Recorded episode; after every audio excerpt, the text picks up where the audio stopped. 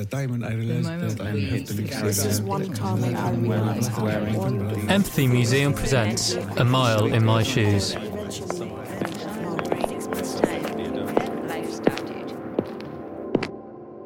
These are a pair of red high-top Converse.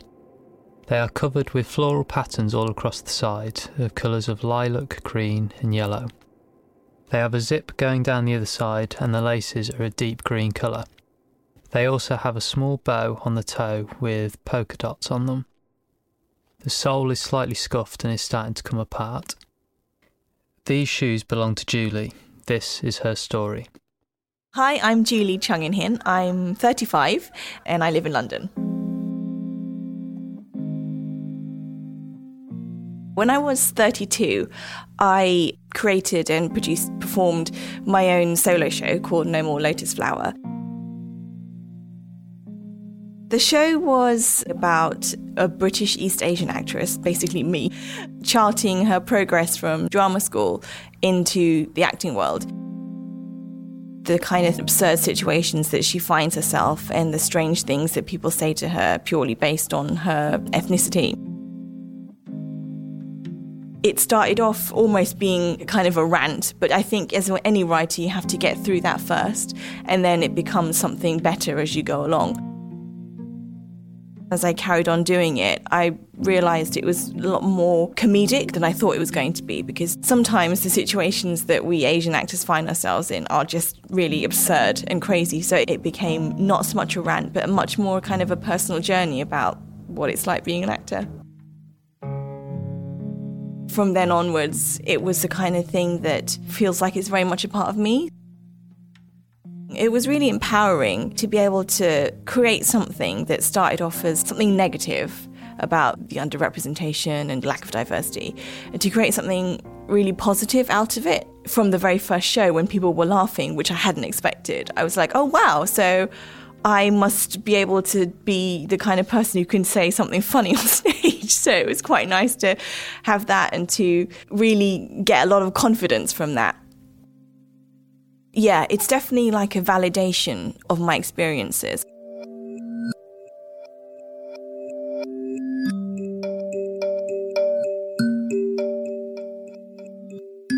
When I was about 31, I was in my last year of drama school, and there's this BBC radio competition that drama schools put their students forward for.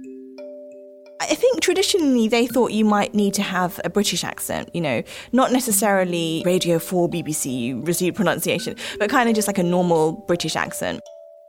So I put my name down, and I remember my principal came up to me one day and he was like, oh, I saw that you put down your name for the auditions. Are you able to speak in a standard English accent? I was really shocked, because I was like, well, you know, obviously I can. I was born here. And, you know, sometimes people say, I'm not just standard English, I'm kind of almost tipping into that kind of posh received pronunciation. My friend Kate was nearby, and she's Welsh, so she has a really strong accent. But he hadn't said anything to her or any of the other sort of regional accent students. And so I remember thinking, well, this is really weird.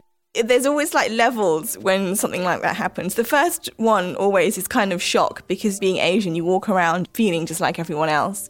And then now and again, someone will say something like this to you, which will suddenly remind you of how you look. So there's the shock, really, and that kind of sudden jarring moment when you're like, oh, they see me as really, really Asian.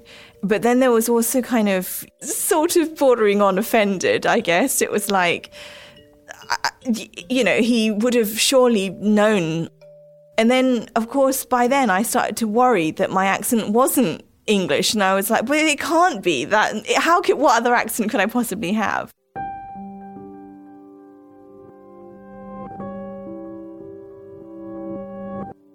When I was just gone 30, that was when I decided to take the jump and become an actor. And just at that time, after I made that decision, there was this play that came on called The Orphan of Zhao, which was an East Asian play, kind of known as the Chinese version of Hamlet. An Asian play set in Asia with Chinese characters, but everyone was white apart from, I think, one person. If you're putting on a play that's set in China and it's got Asian characters and then just only cast white people, that's called yellowface, in other words. And you're kind of denying that Asian actors exist, actually. And it's really important that young Asian people see themselves being represented, especially if you're going to be telling a story about their own heritage. There's also the fact that you're ignoring knowledge or experience from actual Asian people. They might be able to bring something into the room that you might not be able to as just an all-white company. It makes it worse that a lot of Asians like myself very rarely get seen for anything other than Asian roles, so I can't ever be seen for a role which is open ethnicity. That still tends to default to a white actor. With The Orphan of Zhao, that really highlighted very strongly the problems. There was a big furore over it, and because it came at the time when I had just given up my full-time job to try and become more involved in acting, and seeing this controversy made me worried about the problems that we have in diversity. I suppose in a way beforehand I was maybe a little bit more positive or almost naive, thinking that it would be fine. Like, you know, you just work hard and you get there. I think this showed me how much harder it is. And it made me realise just the kind of problems that were in the industry. Not just as an actor, but, you know, as an East Asian, and specifically a British East Asian, and even more specifically a female British East Asian. I was like, oh, have I made the right decision or not?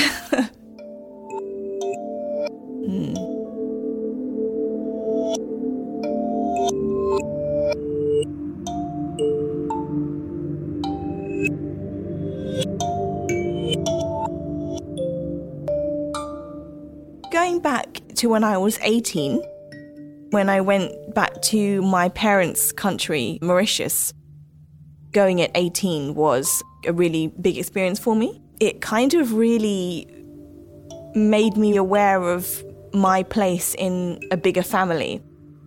Over here in England, it's just me, my parents, and my brother. And I saw my grandmother.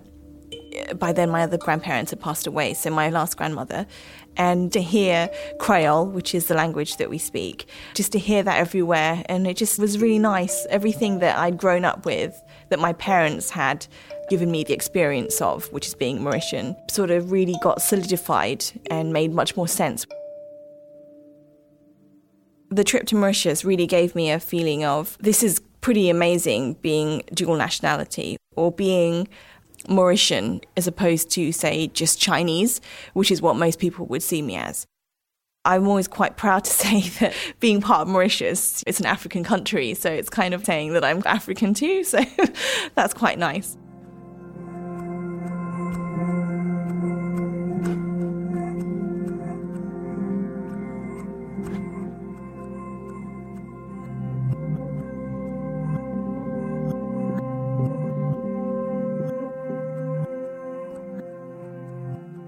I can't really remember my age, but I think I was probably about 6 or 7. My dad was a bus driver.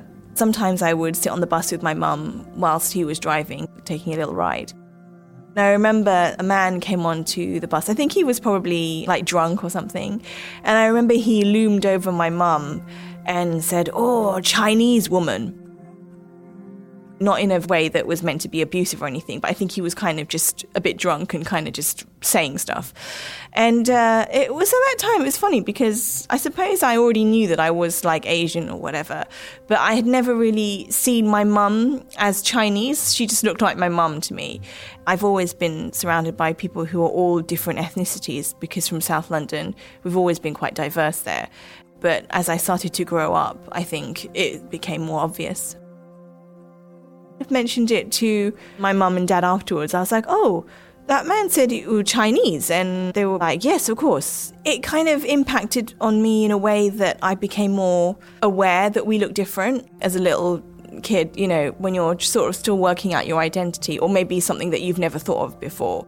I think it was a wake-up call that made me realise that people see us differently to what I assume was just everyone else, you know. I think that's the first time I remember realizing that.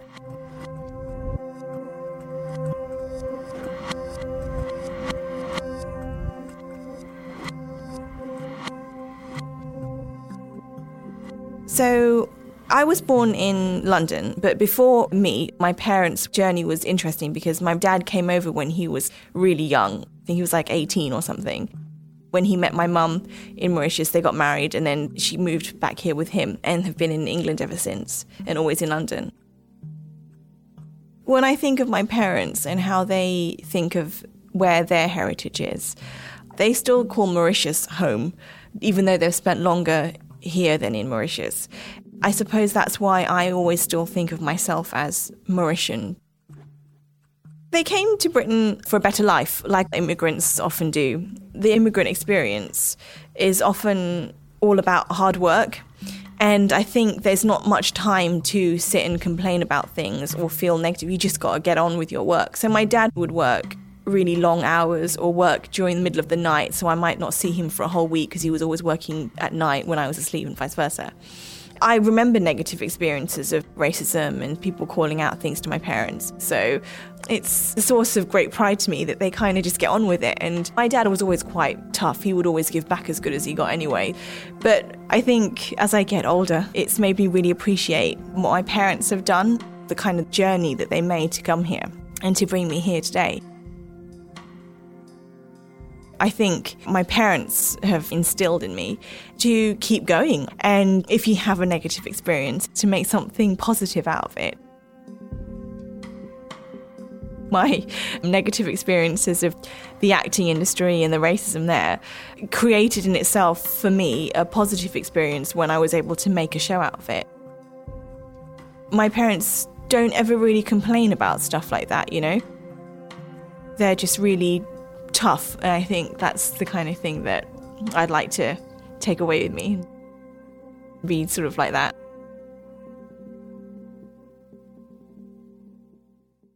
Julie's story was produced by David Waters.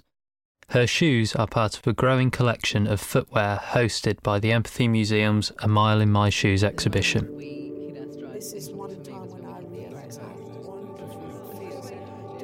The shoes and stories come from all over the world. Follow us on Twitter, Facebook and Instagram to find out where we are going next.